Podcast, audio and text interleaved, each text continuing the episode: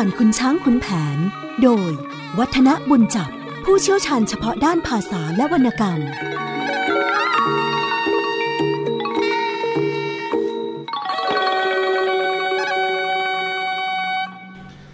สวัสดีครับท่านผู้ฟังครับ วันนี้ก็มาพบกับรายการเรื่องเล่าขานผ่านขุนช้างขุนแผนกัน โดยที่มีผม วัฒนบุญจับมารับหน้าที่เล่าขานเรื่องราวของวรรณคดีสำคัญเรื่องนี้ให้ท่านผู้ฟังได้ฟัง แล้วก็หาโน่นนิดนี่หน่อยมาปะติดแล้วก็ปะต่อให้เรื่องนั้นมีความสมบูรณ์ในเชิงวัฒนธรรมมากยิ่งขึ้นนะครับ เราก็ได้คุยกันไปตอนที่วันทองไปอยู่กับคุณช้าง แล้วก็มีลูกติดท้องไปจนกระทั่งเกิดลูกที่มีนั้นนะแล้วก็ตั้งชื่อลูกนี้ว่าพลายงาม ล้อกับชื่อพ่อที่ชื่อว่าพลายแก้ว ซึ่งก็เป็นธรรมดาแล้วครับผู้ฟังครับที่ขุนช้างจะต้องไม่ค่อยชอบลูกขุนแผน ที่เป็นศัตรูคู่แค้นกันพอสมควร ยิ่งเห็นนางวันทองเอาใจลูก ขุนช้างก็ยิ่งเครียดแค้น จนในที่สุดวันหนึ่งขุนช้างก็หลอกเอาลูกขุนแผนที่ชื่อว่าพลายงาม ไปเที่ยวป่า พอถึงป่าแล้วขุนช้างก็ทำร้ายทุบตีเจ้าเด็กคนนี้จนสลบ ซึ่งขุนช้างไม่ได้คิดว่าสลบนะครับขุนช้างนึกว่าตาย ก็เลยเอาไม้ขอนเนี่ยมาทับศพไว้ แต่ในที่สุดพลายงามก็ฟื้นขึ้นมาได้ แต่ว่าพวกผีพรายที่ขุนแผนเลี้ยงไว้ แล้วก็ติดตามมาคอยรักษาพลายงามอยู่นั้น เห็นพลายงามมีเหตุก็รีบกลับไปช่วย แล้วก็ไปเข้าฝันนางวันทอง บอกให้รู้เหตุว่าเกิดอะไรขึ้น นางวันทองก็รีบออกมา ตามลูกในป่า นี่คือที่เล่าไปทั้งหมดนั่นแหละนะครับแล้วก็ไปพบกันนางวันทองก็เรียกกันว่า ดูรูปการแล้วลูกอยู่ที่นี่ไม่ปลอดภัยแน่ ก็รีบหาข้าวหาของที่จำเป็นสำหรับการเดินทางให้กับพลายงาม แล้วก็บอกทางให้ไปหาย่าก็คือนางทองประสีที่เมืองกาญจนบุรี พลายงามก็ทำตามนั้น แล้วก็ได้ไปอยู่กับทองประสีผู้เป็นญาติที่เมืองกาญจนบุรี โดยที่ในตอนแรกที่พลายงามไปถึงนั้น ก็ต้องบอกว่ามังุมมางาราพอสมควรเพราะไม่รู้ว่าย่าคือใครหน้าตาเป็นอย่างไร ต้องไปถามพวกเด็กเลี้ยงควายนะแต่ว่าเด็กเลี้ยงควายพวกนี้ก็กลัวยายทองประสีมากทีเดียว เพราะว่าดุแต่ว่าบ้านยายทองประสีแกก็มีของดีครับมีมะยมหวานอยู่นะแต่ว่าการลงโทษของยายทองประสีนี่เอาเรื่องนะครับ พอเวลาจับเด็กได้ทำโทษเด็กก็จะเอานมยานฟาดหัวเลยนะคราวนี้ในส่วนที่เราพูดคุยกันไปก็คือถึงตอนที่ทองประสี พอรู้ว่าพลายงามเป็นลูกของคุณแผนก็ดีอกดีใจนะครับทำการรับขวัญหลานกันอย่างโมโหลานทีเดียว เสร็จแล้วก็ ต้องบอกว่าตามใจหลานอีกหนึ่งเรื่องนั่นคือหลานอยากจะเจอกับพ่อขุนแผน ไม่รู้ว่าพ่อจะลำบากยากแค้นอย่างไร ไม่ได้เคยพบหน้ากันเลยก็เลยอยากจะให้ย่าเนี่ยพาไปพบพ่อ พอทองประสีได้ฟังหลานว่าอย่างนี้โอ้เรียกว่าน้ำตาตกสะอื้นให้ทีเดียว แล้วก็บอกว่า เอ้ยพอทูลหัวของย่าเอ้ย ที่พ่อเองต้องมาเจอปัญหาอย่างนี้ย่าก็ไม่รู้จะว่ายังไงนะเพราะว่าพ่อเองนะ่ะไปหลงเมียลาว แล้วก็ไปทูลขอกับพระพันวษาให้ปลดปล่อย ก็เลยทรงพระพิโรธทำให้พ่อเองเนี่ยต้องถูกจำคุกนี่จำมาสิบปีแล้วนะ ยังไม่พ้นเลยแต่เออไม่ต้องกลัวหรอก พรุ่งนี้ย่าจะพาไปเยี่ยมก็แล้วกันนะด้วยความรักหลานมากทีเดียว พอรุ่งขึ้นนะยายทองประสีก็สั่งบ่าวไพร่ผูกช้าง ใส่ข้าวปลาผ้าผ่อนท่อนสบาย รวมทั้งฟักแฟงต่างๆ ของกินหมากพลู เพื่อที่จะไปฝากลูกคุณแผน ให้ไอกุลาตาหลอนี่เป็นหมอควานนะแล้วก็พาหลานขึ้นช้าง มาลงที่บางขามข้างบ้านสะพาน แล้วก็ออกทุ่งโล่งเลี้ยวไปทางขวา เดินทางกันสองวันครึ่ง ก็มาถึงอยุธยา ก็พาพลายงามเดินไปเอ ย จะกล่าวฝ่ายนายขุนแผนที่แสนทุกข์แต่ติดคุกขัดข้อง ให้มองมางอยู่หับเพยเคยสะอาด ขาดสำอาง จนพร้อมสูบรูปร่าง ดูรุงรัง ผมยาวกล้าวกระวัด ตัดไม่เข้า เหตุด้วยเขาคงทน ทั้งมนคลัง อยู่เปล่าๆเล่าก็จนพ้นกำลัง อุตสานั่งทำการสารกระทาย ให้นางแก้วกิริยา ช่วยท่ารัก ขุนแผนถักขอบรัดกระวัดไว้ใบละบาทคาดได้ด้วยง่ายได้ แขวนไว้ขายทั้งเรือน ออกเกลื่อนไป พอมารดามาถึงทับรับเข้าห้อง ทั้งข่าวของผู้คนคนมาให้เห็นลูกชายพลายงาม ถามทันใด นี่ลูกใครหน้าตานาเอ็นดู คุณแพทย์ตั้งแต่ติดคุกก็ ต้องบอกว่าไม่ได้มีความสุขอะไรเท่าไหร่ แต่ก่อนเคยรูปร่างสำรวยสวยงาม เดี๋ยวนี้ก็ผายผอมผมเผ้ารุงรัง แล้วก็ส่วนหนึ่งที่ผมรุงรังก็เนื่องจากว่าตัดไม่เข้าเพราะว่าคงทนทีนี้อยู่เปล่าๆก็ไม่รู้จะทำอะไร ก็เลยนั่งสารกระทาย ให้นางแก้วกริยานั้นช่วยทารักนะคุณแผนก็ถักขอบ ขายใบละบาทแขวนเอาไว้นี่เกลื่อนไปหมดเลยนะพอยายทองภาษีมาถึงก็ รีบรับเข้าไปในห้อง เห็นเด็กคนหนึ่งมาด้วย ยังไม่รู้จัก ก็ลองถามว่า เออ นี่ลูกใครเนี่ย หน้าตาน่าเอ็นดูดีจังนะยายทองภาษีก็แนะนำขึ้นมาทีเดียวทองประสีชี้แจงแถลงเล่า นี่ลูกเจ้าแล้วเป็นไร ไหวเสียหนู แล้วบอกความตามที่มีศัตรู ขุนแผนรู้รับควัน กลั้นน้ำตา แล้วสวมสอดกอดจูบแล้วหลูบหลัง น้ำตาพรั่งพรั่งพราย ทั้งซ้ายขวาแขนขุนช้างดังจะดิ้นสิ้นชีวา มันฉลาดเฉลยจนเคยตัว ชุดคร่าพาวันทองไปครองคู่ เห็นว่ากูถือสัตว์ไม่ตัดหัว ทั้งลูกเต้าเอาไปฆ่าเหมือนม้าวัว หมายว่ากลัวแล้วกระมังไอ้จังไร วันนี้ค่ำจะไปให้ถึงบ้าน สับกระบาลหัวเชือดให้เลือดไหล ลูกผู้ชายตายไหนก็ตายไป ขัดใจคึดหัดกัดฟันฟางนะคงจะต้องบอกว่า พอทองประสี ห็นคุณแผนถามนะก็บอกอ้าวไหว้พ่อสิสิลูกเนี่ยแหละพ่อเจ้านะแล้วก็เล่าเรื่องต่างๆ ให้คุณแผนฟังโดยตลอดคุณแผนสวมกอดลูกแล้วก็เลยว่าน้ำตาไหลทั้งซ้ายทั้งขวา แล้วก็แค้นในคุณช้างแทบจะกระอักเลือดทีเดียวน้มันอวดดีนะจุดคร่าพาวันทองไปว่าเห็นตัวนั้นไม่คิดจะตัดหัว มาเล่นลูกเล่นเต้าอีกท่าทางมันไม่ใช่มนุษย์แล้วนะคำนี้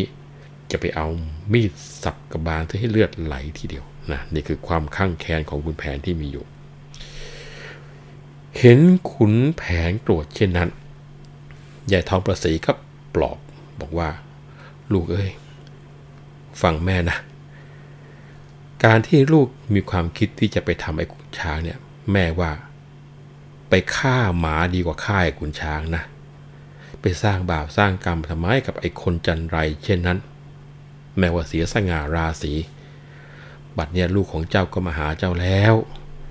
ใช่ว่าเชื้อแถวยังมีอยู่ มันก็หาไม่ เรื่องมันแล้วก็ให้มันแล้วกันไป สิ้นสิ้นไปทีนึงนะ ลูกของเจ้านี่ไม่ต้องเป็นห่วง แม่จะรับเลี้ยงให้ แล้วก็ให้ได้ถวายตัวเพื่อที่จะได้ทรงหายพระพิโรธ ถึงคราวเคราะห์เจ้าจงเสงี่ยมเจียมกายนะ โบราณว่าไว้ว่า ยากเจ็ดที ดีเจ็ดหน สักวันหนึ่งเถอะนะ เคราะห์ร้ายเนี่ยคงจะหายเป็นแน่แท้ทีเดียว ขุนแผนพอได้ยินแม่ว่าก็ก้มลงกราบ แล้วก็บอกอ้าวล่ะแม่ ลูกเชื่อแม่นะ เพราะคุณแม่เท่านั้นที่ทำให้ลูกอุ่นใจ ขอฝากเจ้าพลายงามไว้ด้วย ช่วยให้เรียนความรู้ หาตำรับตำราสารพัดที่พอจะสอนก็สอนไป ส่วนตำราของลูกนั้นลูกเก็บเอาไว้ในตู้ ถ้าลืมตรงไหนก็ไขออกมาดู มีทั้งของครูของพ่อมากมายทีเดียวนะว่าแล้วคุณแผนก็รูปหลังพลายงามน้อย แล้วก็มีการสั่งสอนด้วยบทที่เราคุ้นหูมากทีเดียว แล้วรูปหลังสั่งความพลายงามน้อย เจ้าจงคอยร่ำเรียนเขียนคาถา รู้สิ่งไรก็ไม่สู้ รู้วิชา ไปเบื้องหน้าเติบใหญ่จะให้คุณ เราอยากแล้วแก้วตา อย่าประมาท ทั้งสิ้นญาติสิ้นเชื้อ จะเกือนุน ทุกวันนี้มีแต่ยายังการุณพ่อพึ่งบุญเถิดลูกได้ปลูกเลี้ยง จงนึกว่าย่าเหมือนกับแม่พ่อ ถึงด่าทอเท่าไร อย่าได้เถียง อันพ่อนี้มิได้อยู่ใกล้เคียง ไม่ได้เลี้ยงลูกแล้วนะแก้วตา พลางกอดพลายงามแอบไว้แนบอก น้ำตาตกพร่างพรายทั้งซ้ายขวา โอ้ มีกรรมทำไว้แต่ไรมา พอเห็นหน้าลูกแล้วจะแคล้วกัน มาหาพ่อ พ่อไม่มีสิ่งไรผูก ยังแต่ลูกประคำจะทำขวัญ อยู่หอกปืนยืนยงคงกระพัน ได้ป้องกันกายาข้างหน้าไปนะมาเจอปั๊บปั๊บก็ต้องจากกันแล้วแล้วมาเจอกันในคุกอย่างนี้ พ่อก็ไม่รู้จะหาอะไรมาเป็นการผูกข้อมือรับขวัญเจอรูปกัน ก็ยังมีแต่ลูกประคำที่เป็นประคำที่พ่อทำขึ้นมานี่แหละนะซึ่งต้องเรียกว่าเป็นเครื่องคงกระพันปืนหอกยิงไม่เข้า ฟันไม่เข้า แทงไม่เข้า เพื่อที่จะได้เอาไว้ป้องกันตัวกันในภายหน้า เจ้าพลายงามความแสน สงสารพ่อ น้ำตาคลอคลอตกซกซกไหลรับประคำร่ำว่า ปราศาใจ ฉันจะใครอยู่ด้วย ช่วยบิดา ได้ตักน้ำตำข้าวทุกเช้าค่ำที่พ่อทำฟืนผัก จะหักหาง ให้พ่อพ้นทนทุกข์ แล้วลูกยาจะอุตสาห์เล่าเรียนคอยเพียนไปขุนแผนแสนสวัสดจะขาดจิต กระจิตริดรู้ว่าจะหาไหน น่าสงสารท่านย่าพลอยอาลัย น้ำตาไหลพรักพรากเพราะยากเย็นกุนแผนว่าจะอยู่ดูไม่ได้ ในคุกใหญ่ยากแค้นมันแสนเข็น เหมือนกับนรกตกทั้งเป็นมิได้เว้นโทษทันสักวันเลย แต่พ่อนี้ท่านเจ้ากรมยมราช อนุญาตให้อยู่ทับในหับเผย คนทั้งหลายนายมุนก็คุ้นเคย เขาละเลยพ่อไม่ต้องถูกจองจำทั้งข้าวปลาสารพันทุกวันนี้ พระหมื่นสีเธอช่วยชุบอุปถัมภ์ค่อยเบาใจไม่พักต้องตักตำคุณท่านล้ำล้นฟ้าด้วยปราณี ถ้าแม้นเจ้าเล่าเรียนความรู้ได้ จะพาไปพึ่งพระเจ้าหมื่นสีถวายตัวพระองค์ทรงธรณี จะได้มีเกียรติยศปรากฏไป พลายงามน้อยสร้อยเศร้ารับเจ้าคะ ดิฉันจะภาคเพียร เรียนให้ได้ ต่างพูดจาพาทีค่อยดีใจ จนจวนไกลโผล่เพล ถึงเวลา ทองประสีนั่งความว่ายามคำแม่จะจำจากพ่อแก้ว ไปแล้วนะ คุณแผนแสนสะทานไหวมารดาพลายงามลาพ่อลูก ผูกอ่างไลตามย่ามาพ้นทับที่หับเผย ไม่ลืมเลยเหลียวหน้าน้ำตาไหล ทั้งคุณแผนแสนสวาดเพียงขาดใจ ต่างอาลัยแลลับวับวิญญา ไปขึ้นช้างข้างวัดท่าการ้อง พอเดือนส่องแสงสว่างกลางเวหา ออกข้ามทุ่งกรุงศรีอยุธยา รีบกลับมาถึงบ้านการบุรีนะก็คงจะต้องบอกว่าการจากที่พลายงามได้เจอพ่อแล้วนะครับ ต่างคนก็ต่างดีใจนะแต่ในขณะเดียวกันคุณแผนก็คงจะต้องบอกว่าซึ้งใจลูก นะที่บอกว่าจะขออยู่ใกล้ๆพ่อ ขอดูแลตักน้ำตำข้าวทำอะไรได้จะทำให้ แต่คุณแผนก็บอกว่า คงจะไม่ได้หรอกลูกนะ เพราะว่าเข้ามาอยู่ในนี้เนี่ยมันลำบาก การที่พ่ออยู่ตรงนี้ คงจะต้องบอกว่าก็คงจะเป็นสิทธิพิเศษที่ท่านเจ้าคุณยมราชท่านมีเมตตาให้กับพ่อ โดยการที่ไม่ต้องจองจำแล้วก็บรรดาเจ้าขุนมุนนายก็คุ้นเคยกัน ข้าวปลาอาหารพระศรีท่านก็เมตตาพ่อ นี่นะ ถ้าเจ้าเล่าเรียนมีความรู้พ่อว่าพ่อจะพาไปหาท่านหมื่นสีแล้วก็ให้ถวายตัว ไว้รับใช้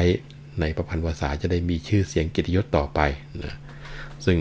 พลายงานก็รับคำบอกว่าจะภาคเพียรเรียนให้ได้อย่างที่พ่อสั่งทองประสีเห็นว่าอะตอนนี้เวลาก็ใกล้ค่ำแล้วก็ออกปากลากุนแผน บอกว่า แม่คงจะต้องไปแล้วนะครับขุนแผนก็ลาแม่ แล้วก็พลายงามก็ไหว้พ่อตามย่าไป ทั้งพลายงามและขุนแผนต่างก็อะไรซึ่งกันและกันอย่าทำภาษีก็พาหลานไปขึ้นช้างที่ข้างๆวัดท่าการร้อง พอเดือนสองสว่างก็ออกช้างมุ่งหน้ากลับเปืองการจันทบุรีทันทีเลยทีเดียว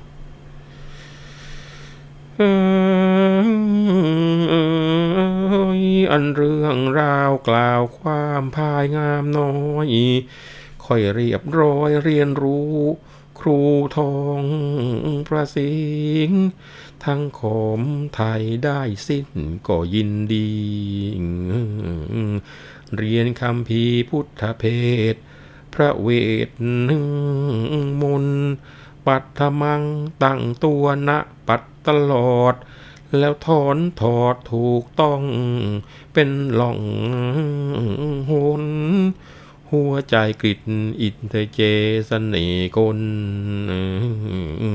แล้วเหล่ามนเสกขมิน กินน้ำมัน เข้าในห้องลองวิชาประสาเด็ก แทงจนเหล็กแหลมลูอยู่ขยัน มหาธมื่นยืนยงคงกระพัน ทั้งเลกยันหลากเหมือน ไม่เคลื่อนคลาย และทำตัวหัวใจอิติปิโส สะเดาะโซ่ตรวนได้ดังใจหมาย สะกดคนมนจังงังกำบังกาย เมฆฉายศูนย์จันขยันดี ทั้งเรียนทำกรรมฐานนิพพานสูตร ร้องเรียกพูดพรายปราบกำราบผี ผูกพยนต์หุ่นย่าเข้าราวี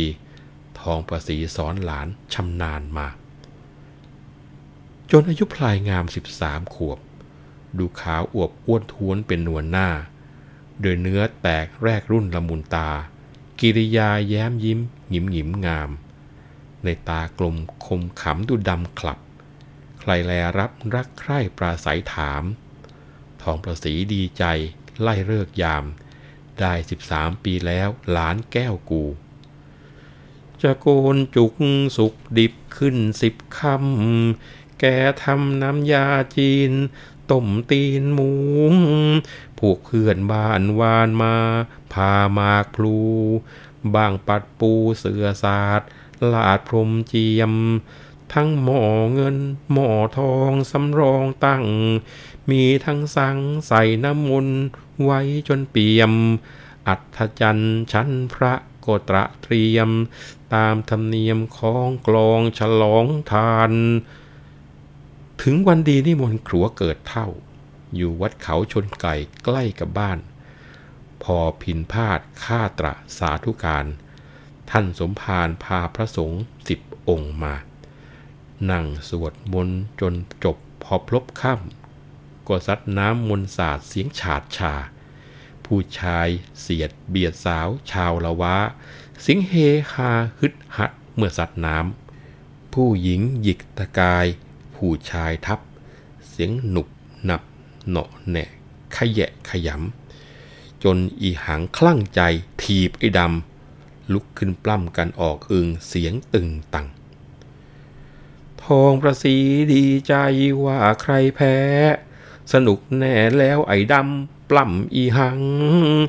แล้วให้ล้านพลัดพามาเกกัง เข้าไปนั่งกราบกรานสมภารครู ครัวเกิดแลมองเห็นทองประสิง ถามว่านี่ลูกใคร เล่าไอ้นุงเจ้าครัวอย่าอาปากน้ำหมากพลู เล่าให้รู้แต่ต้นมาจนปลาย เดี๋ยวนี้เล่าเจ้าคุณแผนยังติดคุก นี่โกนจุกแล้วจะได้ไปถวายท่านครัวครูดูพ่อของออพลาย เคราะห์จะคลายเคลื่อนบ้าง หรืออย่างไรเนื้อความก็บอกอย่างทีเดียวนะครับ ว่าจะพลายงามก็อุตส่าห์เล่าเรียนจนกระทั่งอายุได้ 13 ขวบทางกริยามารยาทเสงี่ยมยิ้มในตาคมดำขลับเหมือนกับพ่อใครๆ เจอใครๆก็ทักด้วยความรักความใคร่ท้องภาษีพอไล่วันเดือนปีอ้าว อายุพลายงามก็ได้ 13 ขวบแล้ว ก็จัดพิธีโกนจุก ให้เอาวันขึ้น 10ค่ำเป็นวันศุกร์ดิบ พวกเพื่อนบ้านก็มาช่วยทำของกันอยู่อึงมีทีเดียวมาบ้างก็ทำน้ำยาขนมจีนต้มตีนหมู บางก็ช่วยเจียนมากเคียนพลูบางก็ปูเสือปูพรมอพอถึงวันดีก็นิมนต์ครัวตาเกิด ซึ่งก็คงจะเป็นเจ้าอาวาสที่วัดเขาชนไก่ ซึ่งอยู่ใกล้ๆบ้านนะมาสวดมนต์เสร็จแล้วก็พระสัตนมนต์ภาพของการสัตนมนต์นี่สนุกสนานมาก มีหนุ่มสาวเบียดบ้างกระแซะบ้างกันตลอดเวลานะครับ พอหลังจากสัตนมนต์เสร็จครัวเกิดก็ถามว่าเออไอ้นี่มันลูกใครนะ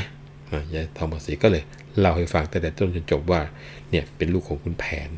เดี๋ยวนี้ไอ้เจ้าแผนมันก็ยังติดคุกอยู่นะ โกนจุกแล้วนี่ก็ว่าจะเอาไปถวายตัว แต่ว่าอยากจะให้ท่านครัวเกิดเนี่ยช่วยดูสิว่า พ่อของเจ้าพลายเนี่ยมันจะหมดเคราะห์หมดโศกบ้างหรือยังในเวลานี้นะครับ เป็นยังไงในการที่จะทำนายต่อไป พักสักครู่ครับ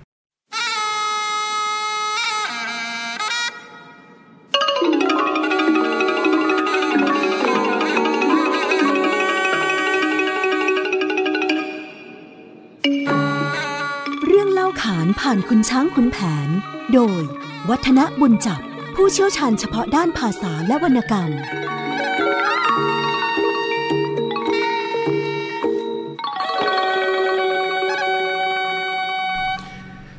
เอาละครับหลังจากที่ยายทองประสีได้แนะนำหลานให้กับ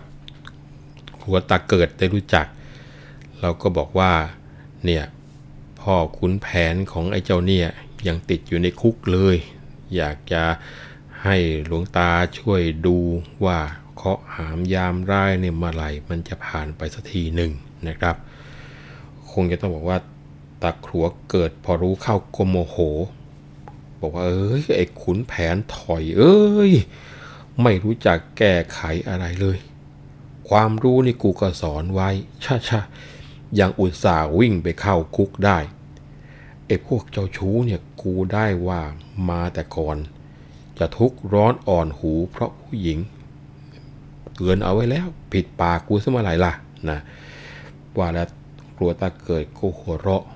พลางเอนลงไปกับหมอนขวาน พิเคราะห์ดูรูปร่างเจ้าพลายงามแล้ว ก็เห็นรูปร่างลักษณะน่ารัก แล้วก็ฉลาดมากทีเดียว ก็เลยทายบอกว่า จะมีวาสนาดีขี่คานหาม ถ้าถึงวันชั้นโชคฉลกยาม ก็ต้องตามลักษณะ ว่าจะรวย แต่ที่เมียเสียถนัดปัตตนิ ตัวตำหนิรูปขาวเป็นสาวสวย แต่ไอ้นี่ขี้หลงจะงงงวย ต้องถูกด้วยละโมบโลภโลกี เออเออแล้วท่านครัวหัวโรว่าอ้อหนู มันเจ้าชูเกินการลานอีสิงก็แต่ว่าอายุสิบแปดปี จะได้ที่หมื่นคุณ เป็นมุนนาย ทั้งเมียสาวชาวเหนือเป็นเชื้อแถว อีนั่นแล้วมันจะมาพาฉิบหาย อ่านไอขุนแผนพ่อของออพลาย จะพ้นปลายเดือนยี่ในปีกุล นับแต่นี้มีสุขไม่ทุกร้อน ได้เตียงนอนนั่งเก้าอี้เป็นที่ขุน ทองประสีดีใจ ไหว้เจ้าคุณ ช่วยแบ่งบุญให้ได้ฟื้นคืนสักที เออเออสมภารรับกลับมายังอาวาสเสียงพินพาดพวกพองทองประสิงหางเสพามาทั่วที่ตัวดี ท่านตามีช่างประทัดถนัดรบ ดูทำนองพองคอเสียงอ้อแอ พวกคนแก่ชอบคูว่ารู้จบ ตารองสีดีขันรู้ครันครบกลับกระทบทำหลอก แล้วกรอกตา แล้วในทางดังโด่งเสียงโวงโวก ว่ากระโชกกระชัน ขันหนักหนาฝ่ายในเพชรเม็ดมาก ลากชาชางตั้งสามว่าสองศอก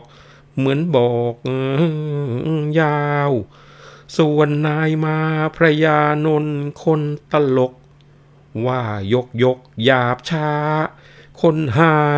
งเช้า ตาทองอยู่ รู้ว่าภาษาลาวแล้วส่งกราวเชิดเพลงโหนงเนงไป ครั้นรุ่งเช้าเจ้าพลายก็โกนจุก เป็นพ้นทุกข์พ้นร้อนนอนหลับไหล จนผมยาวเจ้าได้ตัดมหาไทย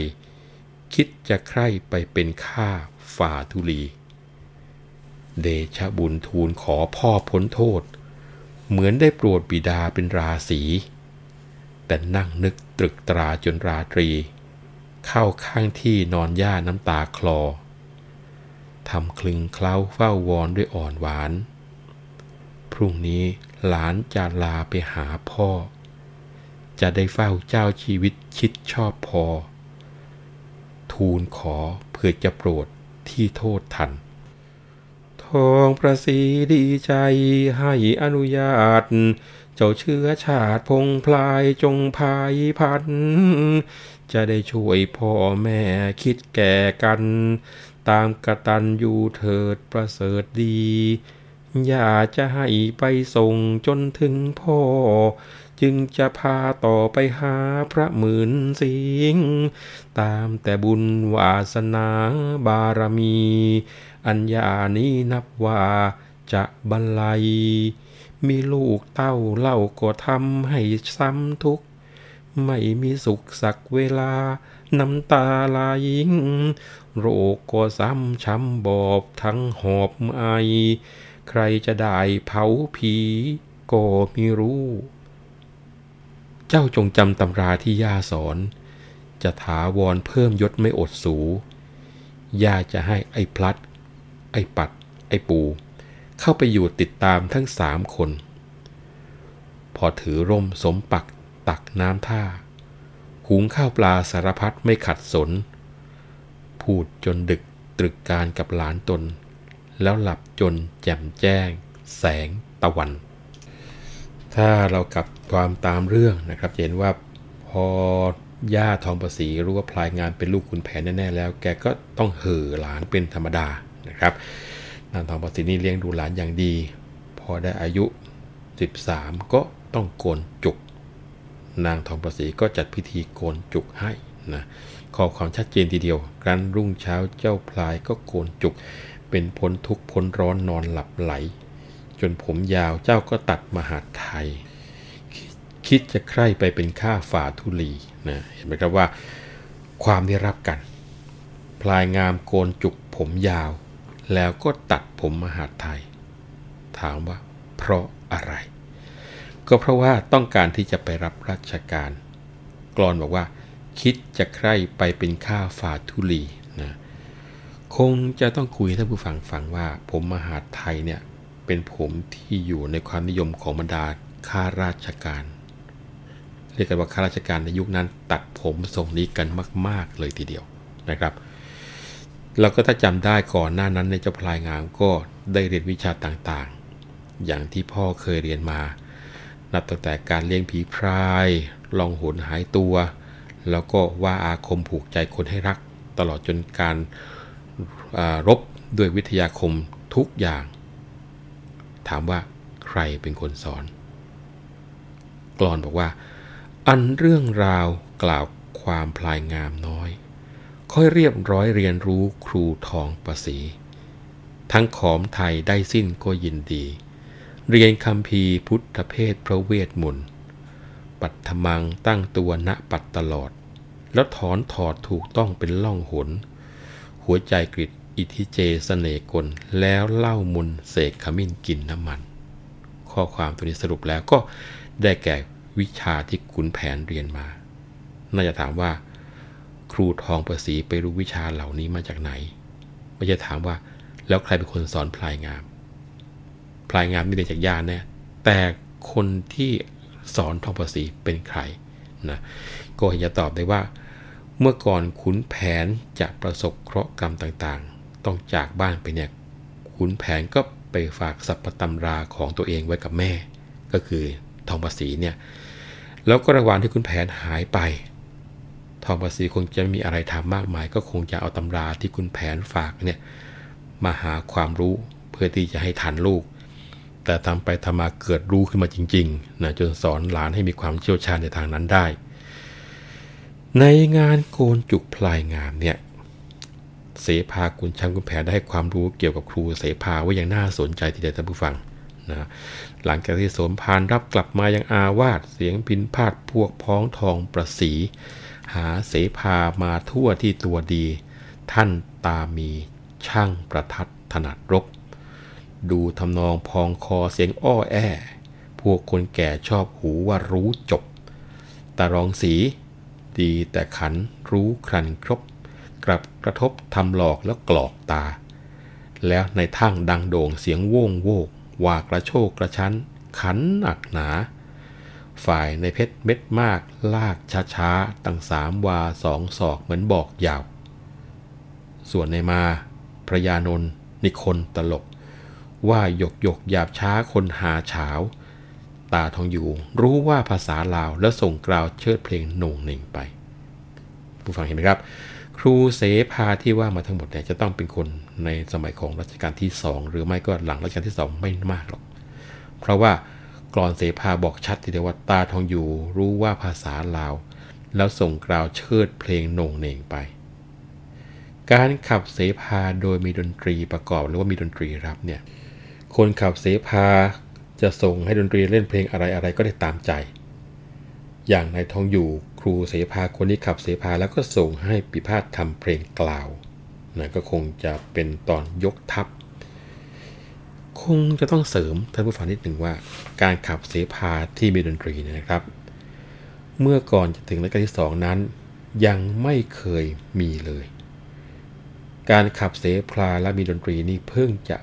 มีมาในรัชกาลที่สองเพราะฉะนั้น เมื่อเสภาบ้านนางทองภาษีฉลองโกนจุกลูกหลานชายพลายงาม มีการส่งเพลงด้วยนะครับ คนขับเสภาก็ขับไปแล้วมีการส่งเพลง ก็ต้องแปลว่าเสภาท่อนนี้ตลอดมาจนทั้งครูเสภาที่เอ่ยชื่อตอนนี้ ก็คงจะอยู่ในระยะเวลาของรัชกาลที่สองแห่งกรุงรัตนโกสินทร์ทางนั้นแหละนะครับกรณีพอโกนจุกแล้ว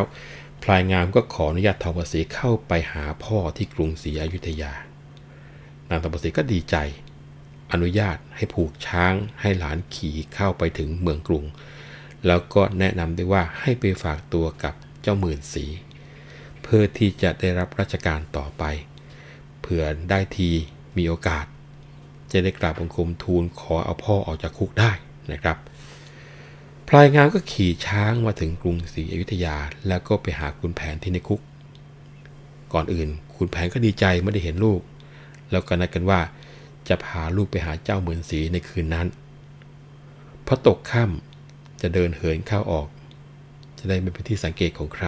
นะคุณแผนก็พาพลายงามไปหาเจ้าเหมือนสีที่บ้าน เจ้าเหมือนสีก็ยินดีต้อนรับ เมื่อคุณแผนขอฝากลูกไว้ช่วยดูแล ต้องบอกว่าเจ้าหมื่นสีปราณีครอบครัวนี้มาโดยตลอด และพลายงามก็ได้อยู่กับเจ้าหมื่นสีตั้งแต่นั้นมาเจ้ามื่นสีพิจารณาดูเห็นท่าทางของเจ้าพลายงามนี่ฉลาด และก็องอาจ สมเป็นลูกทหาร ก็บอกว่า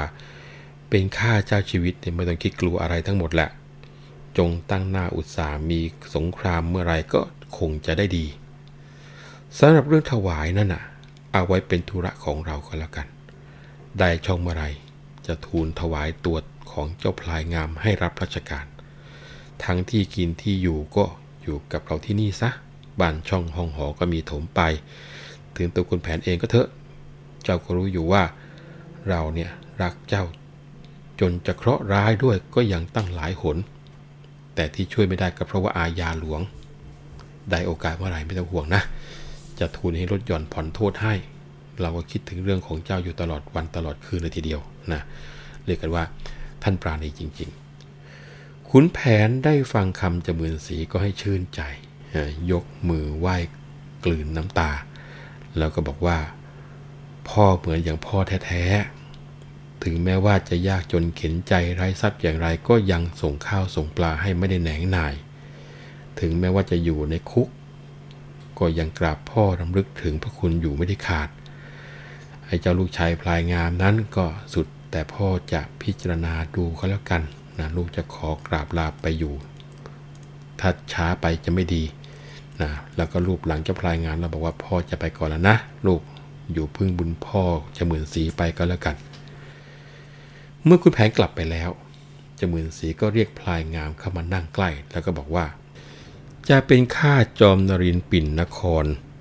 อย่านั่งนอนเปล่าๆไม่เข้าการ พระกำหนดกฎหมายมีหลายเล่ม เก็บไว้เต็มตู้ใหญ่ไขออกอ่าน กรมศักดิ์หลักชัยพระอัยการ มนเทียนบานพระบัญญัติตัดสำนวน แล้วให้รู้สุภาษิตบัณฑิตพระร่วง ตามกระทรวงผิดชอบคิดสอบสวน ราชาศัพท์รับสั่งให้บางควร รู้จงท่วนทีไว้จึงได้การ ที่ไม่สู้รู้อะไรผู้ใหญ่เด็ก มหาดเล็กสามต่อ พ่อ ลูกหลาน เสียตระกูลศูนย์ลับอับประมาณ เพราะเกียรติคร้านคร่ำคร่าเหมือนพระมอนนี่ตัวเจ้าเหล่ากอทั้งพ่อแม่ อย่าเชื่อแช่อุตสาจำเอาคำสอน และจัดแจงห้องหับให้หลับนอน ไม่อาวรเธอช่วยเลี้ยงเป็นเที่ยงทัน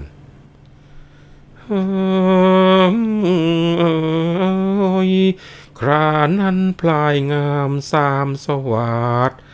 แหลมฉลาดเลกพาง ปัญญาขยัน อยู่บ้านพระหมื่นสิงยินดีครัน ทุกคืนวันตามหลัง เข้าวังใน เธอเข้าเฝ้าเจ้าก็นั่ง บังไม้ดัด คอยฟังตรัสตรึกตราอัดช่างสายค่อยรู้กิจผิดชอบ รอบคอบไป ด้วยไม่ได้คบเพื่อนที่โอเชิญแช่ครั้นอยู่บ้านอ่านคำพระธรรมศาสตร์ตำรับราชสงคราม ตามกระแสง คอยชื่นชุ่มหนุ่มตะกอดูฟอแฟง นางสาวแส่ใส่ใจ จะใครพบ เข้าไปหามาสู่ไม่รู้เกี่ยว แต่พอเหลียวเห็นผู้หญิงก็วิ่งหลบ อุตส่าห์เพียรเรียนดูจนรู้ครบ รู้ขนบธรรมเนียมก็เจียมใจ เนื้อความก็บอกชัดเจนนะครับว่าพลายงามนี่เป็นเด็กฉลาดปัญญาเฉียบแหลม ไม่ใช่แค่ฉลาดอย่างเดียวครับขยันด้วยนะอยู่บ้านท่านก็อ่านคำพระธรรมศาสตร์ตำรับราชสงคราม ทุกคืนวันก็ตามหลังจะหมื่นสีเข้าเฝ้า โดยที่ไปแอบอยู่หลังหลังไม้ดัด คอยสดับดับฟังว่าเขาพูดกันยังไงเขาตำหนิกันยังไงเขาชมกันยังไงเขาสอนกันยังไงนะครับจนกระทั่งรู้กิจผิดชอบ ที่สำคัญคือไม่ได้คบเพื่อนเชิญแชร์นะไม่ได้มีเพื่อนพาเสีย หนุ่มขึ้นมาก็มีสาวๆใส่ใจอยากจะใคร่พบ เรียกกันว่าพอ เจอหน้าก็คอยที่จะเข้ามาพูดมาจาคอยเกี้ยวจะพลายงาม ในยุคที่กำลังจะเป็นหนุ่มนี่เจ้าพลายงามเห็นผู้หญิงนี่คอยวิ่งหลบนะไม่ยอมพูดไม่ยอมจาด้วย อยู่มาคืนดีวันดีพระศรีได้ช่องก็จัดแจงแต่งทูบเทียนดอกไม้ เจ้าพลายงามตามหลังเข้าวังในเวลานาทีกับสี่โมง ก็เข้าท้องพระโรงพร้อมกัน พอดีวันนั้นพระพันวษาเสด็จออกมา จำเงินสีก็ได้โอกาสกราบทูลถวายดอกไม้ทูบเทียนของพลายงามแล้วก็บอกว่า ไอ้เจ้าเนี่ยเป็นบุตรของขุนแผน หลานของยายทองภาษี มีความรู้ดีจะขอฝากเอาไว้ใต้รองธุลีพระบาท แล้วก็กราบสามทีสดับพระองค์การ ฝ่ายพระพันวษา พอเหลือบเห็นหน้าเจ้าพลายงามก็เกิดความสงสาร พอจะออกพระโอษฐ์ รดขุนแผน ก็ช่างมีกรรมมาบันดาลนะผู้ฟังครับทำให้พระทัยเคลิ้มพระองค์ไปหลงทรงกรอนนอก เรียกว่าทรงขบคิดอย่างไรก็คิดไม่ออก บรรดาราชกิจจานุกิจก็ลืมไปหมด เสร็จแล้วก็กลับเข้าประทับยังแท่นที่สีสายยาสุขารมโดยที่ลืมพูดเรื่องคุณแผนไปเลยนั่นเนื้อความในกรอนก็บอกว่า ครานั้นพระองค์ผู้ทรงเดช มงกุฎเกตอยุธยามหาสถาน สถิตแท่นแว่นฟ้าโอลาลาน ดังวิมานเมืองฟ้าสุราลัย ห้ามแหนแน่นหนุนละมุนหมอบ งามประกอบกิริยาอัจฉาใสระเรื่อยรับขับร้องทำนองในสำราญราชาไทยทุกเวลา ยามกลางวันนั้นก็ออกพระโรงรัฐ มีแต่ตรัสสวนสันทรงหันษา ทางเหนือใต้ภัยรีไม่มีมา สำราญใจไพร่ฟ้าประชาชี ด้วยเดชะบุญญาอานุภาพ มีแต่ลาบมาประมูลภูนภาษี แต่บรรดาข้าเฝ้าเหล่าเสนี ใครทำดีได้ประทานถึงผ่านทองนะ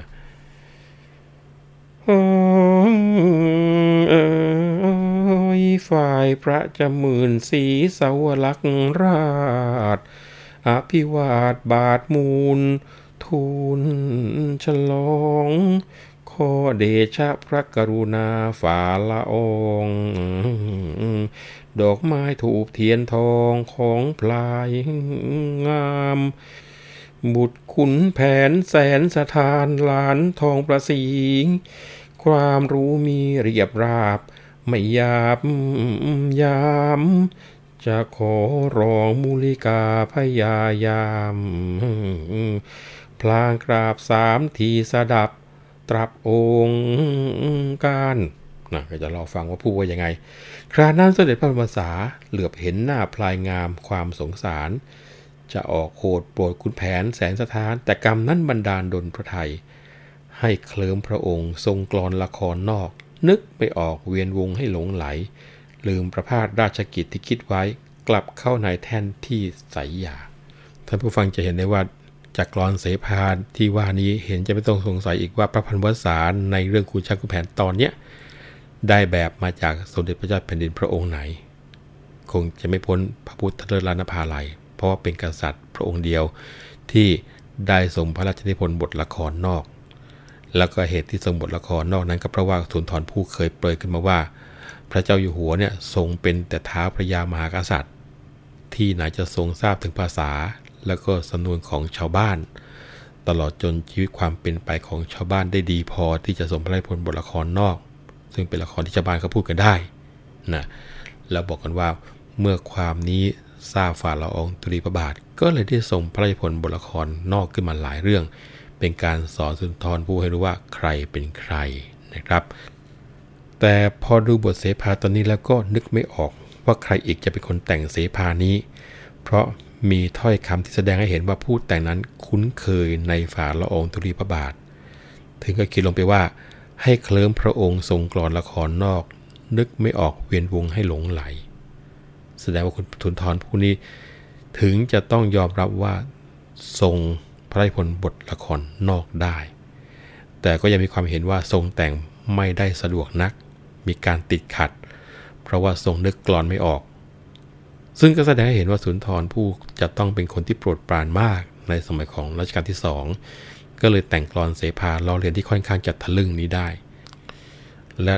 ดูงานชิ้นอื่นๆ นิสัยอย่างนี้ของสุนทรภู่นี่เอง ที่ได้ทำให้สุนทรภู่นั้นต้องตกอับในสมัยของรัชกาลที่ 3 เพราะว่ารัชกาลนั้นเป็นรัชกาลที่เอาการเอางาน พูดจริงพูดจังกันมากกว่าอย่างอื่นนะครับ ยังมีเรื่องที่น่าสนใจ พอสมควรทีเดียวแต่ว่าสาระในตอนนี้จบลงแล้ว ครั้งหน้าเราจะเข้าเรื่องของการที่เจ้าล้านช้างถวายนางสร้อยทองแก่พระพันวษา แต่จะมีเกร็ดอะไรเล่าให้ฟัง เอาไว้ฟังกันต่อกันแล้วกัน วันนี้ผมวัฒนบุญจับขอลาไปก่อนนะครับ สวัสดีครับเรื่